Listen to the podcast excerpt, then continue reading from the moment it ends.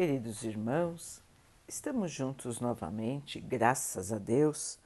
Vamos continuar buscando a nossa melhoria, estudando as mensagens de Jesus, usando o livro Espírito da Verdade, por espíritos diversos, com psicografia de Chico Xavier e Valdo Vieira. A mensagem de hoje se chama Médiuns e Mediunidades. Capítulo 26, item 10 de O Evangelho Segundo o Espiritismo. A mediunidade é uma missão sagrada que deve ser praticada com muita dignidade. Se existe um tipo de mediunidade que deve ser tratada de maneira ainda mais séria, é a mediunidade de cura. O médico oferece ao paciente o fruto de seus estudos, feito muitas vezes à custa de árduos sacrifícios. O magnetizador doa ao necessitado o seu próprio fluido e, por vezes, até mesmo a sua saúde. Portanto, ambos podem cobrar por sua atividade. O médium curador, por transmitir o fluido salutar dos bons espíritos, não tem o direito de cobrar. Jesus e os apóstolos, embora pobres, nada cobravam pelas curas que realizavam. Aquele que não tem do que viver, que procure recursos em outra atividade, menos na mediunidade, e que apenas dedique a ela o tempo de que materialmente possa dispor. Os espíritos levarão em conta seu devotamento e sacrifício, ao passo que se afastarão daqueles que fizerem da mediunidade um meio de subir na vida.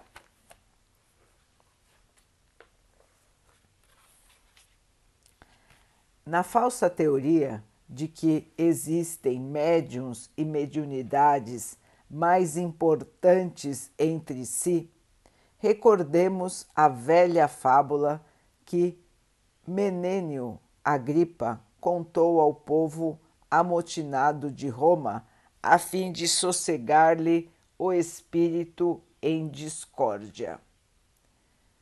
Contou assim: se o cérebro, por reter a criação radiante, desprezasse o estômago ocupado na tarefa obscura da digestão, a cabeça não conseguiria pensar.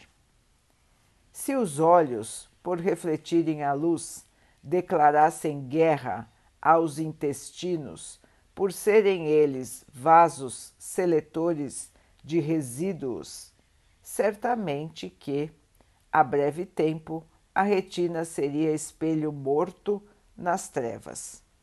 E se o tronco, por sentir-se elevado a pequena altura, condenasse os pés por viverem ao contato do solo, rolaria o corpo sem equilíbrio.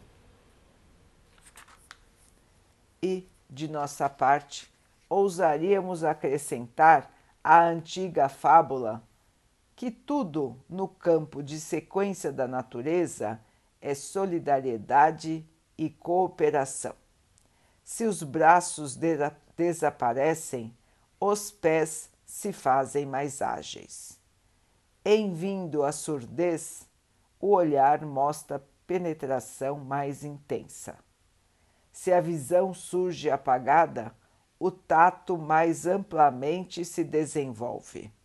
Se o baço é extirpado, a medula óssea trabalha com mais afinco, de modo a satisfazer as necessidades do sangue. Como acontece no mundo orgânico, a doutrina espírita é um grande corpo de revelações e de bênçãos, no qual cada médium assume tarefa específica. Esse esclarece, aquele consola, outro cura feridas, aquele outro anula perturbações. Esse incorpora sofredores angustiados. Aquele transmite explicações de instrutores devotados à grande beneficência. Outro recebe a palavra construtiva. Aquele outro se incumbe da mensagem santificante. Como é fácil observar, o passe curativo é irmão da prece confortadora. A desobsessão é o reverso da iluminação espiritual. E o verbo brilhante da praça pública é a outra face do livro que o silêncio abençoa. Em nossa esfera de serviço, portanto, já que recusamos o profissionalismo religioso, não existem médiuns pastores, médiuns gerentes, médiuns líderes ou médiuns diretores, porque a cada qual de nós cabe uma parte do grande apostolado de redenção que nos foi atribuído pela espiritualidade maior. E se todos nós, em conjunto, temos um mentor a procurar e a ouvir de maneira especialíssima no campo da consciência e no santuário do coração, esse mentor é nosso Senhor Jesus Cristo, o sol do amor eterno, a cuja luz, no grande dia de nossos mais altos ajustamentos, deveremos revelar em nós mesmos a divina essência da sua lição divina, a cada qual por suas obras. Cairbar Schutel. Meus irmãos, uma lição importante para todas as casas espíritas, para todos aqueles que se dizem ligados ao Espiritismo. Em primeiro lugar, nunca cobrar nada de ninguém. Este é o mandamento máximo da caridade, da bondade, do amor em ação. É amor, não é comércio. É doação, não é venda. Esse, então, irmãos, é o princípio básico. Depois disso, meus irmãos, as casas espíritas são locais, então, de doação. Cada um está lá para seguir o seu mestre maior, que é o mestre de todos nós, o nosso mestre Jesus. Seguindo a Jesus, trabalhamos por amor, e todos são importantes. Todas as contribuições são fundamentais para que o trabalho da casa espírita se estabeleça. Não existem médiuns mais importantes do que os outros. Vamos lembrar, irmãos, que todos nós somos médiuns, todos. E na casa espírita a mediunidade se faz mais evidente. Todos os trabalhadores estão trabalhando de mãos dadas com os trabalhadores espirituais.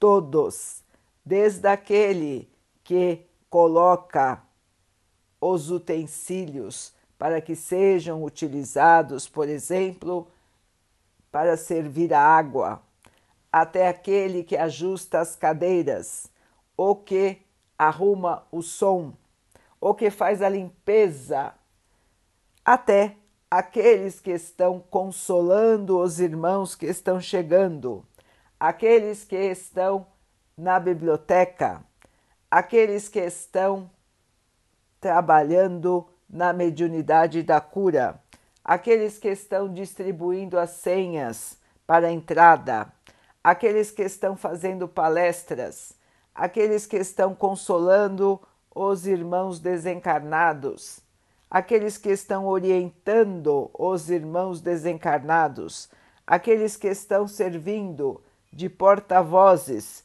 para os irmãos desencarnados, os irmãos que precisam de auxílio e os mentores espirituais que estão trazendo a sua mensagem para que possamos consolar e ensinar, revivendo as mensagens do nosso Senhor.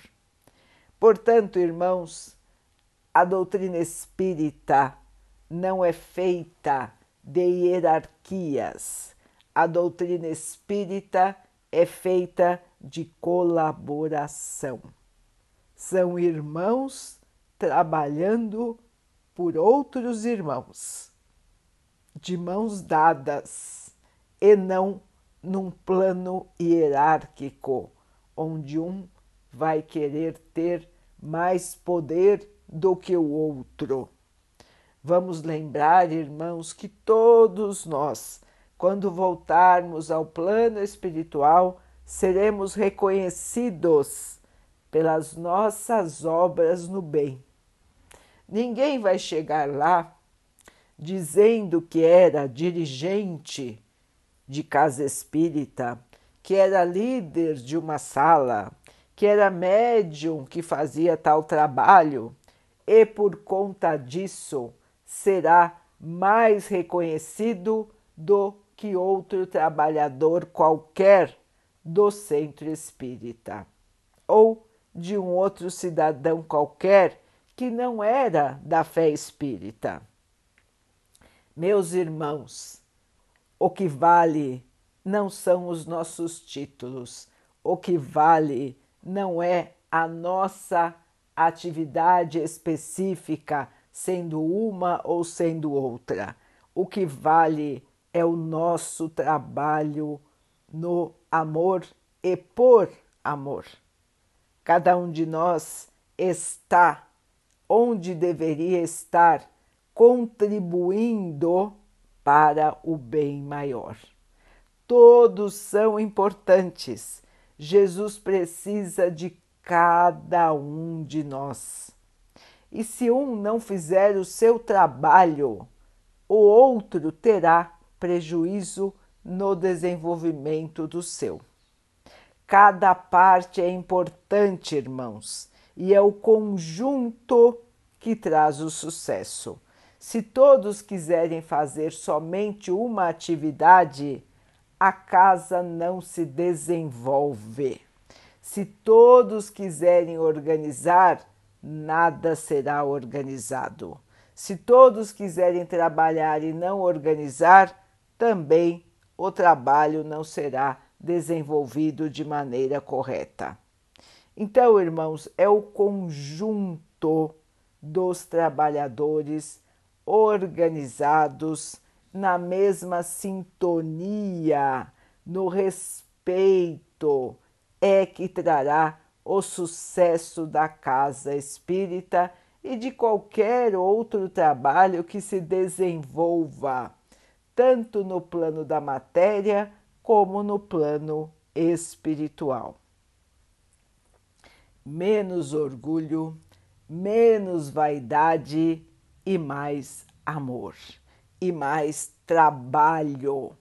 É isso que nós temos que ter em mente, irmãos. Quando vamos trabalhar solidariamente, nós temos que pensar que estamos lá para doação, que estamos lá como humildes servos do Senhor. Quem tem que ser exaltado, quem tem que ser seguido, é o Mestre Jesus. E ele, meus irmãos, sempre foi humilde, nunca se achou melhor do que ninguém. Não se dizia e não se acreditava melhor do que qualquer um de nós.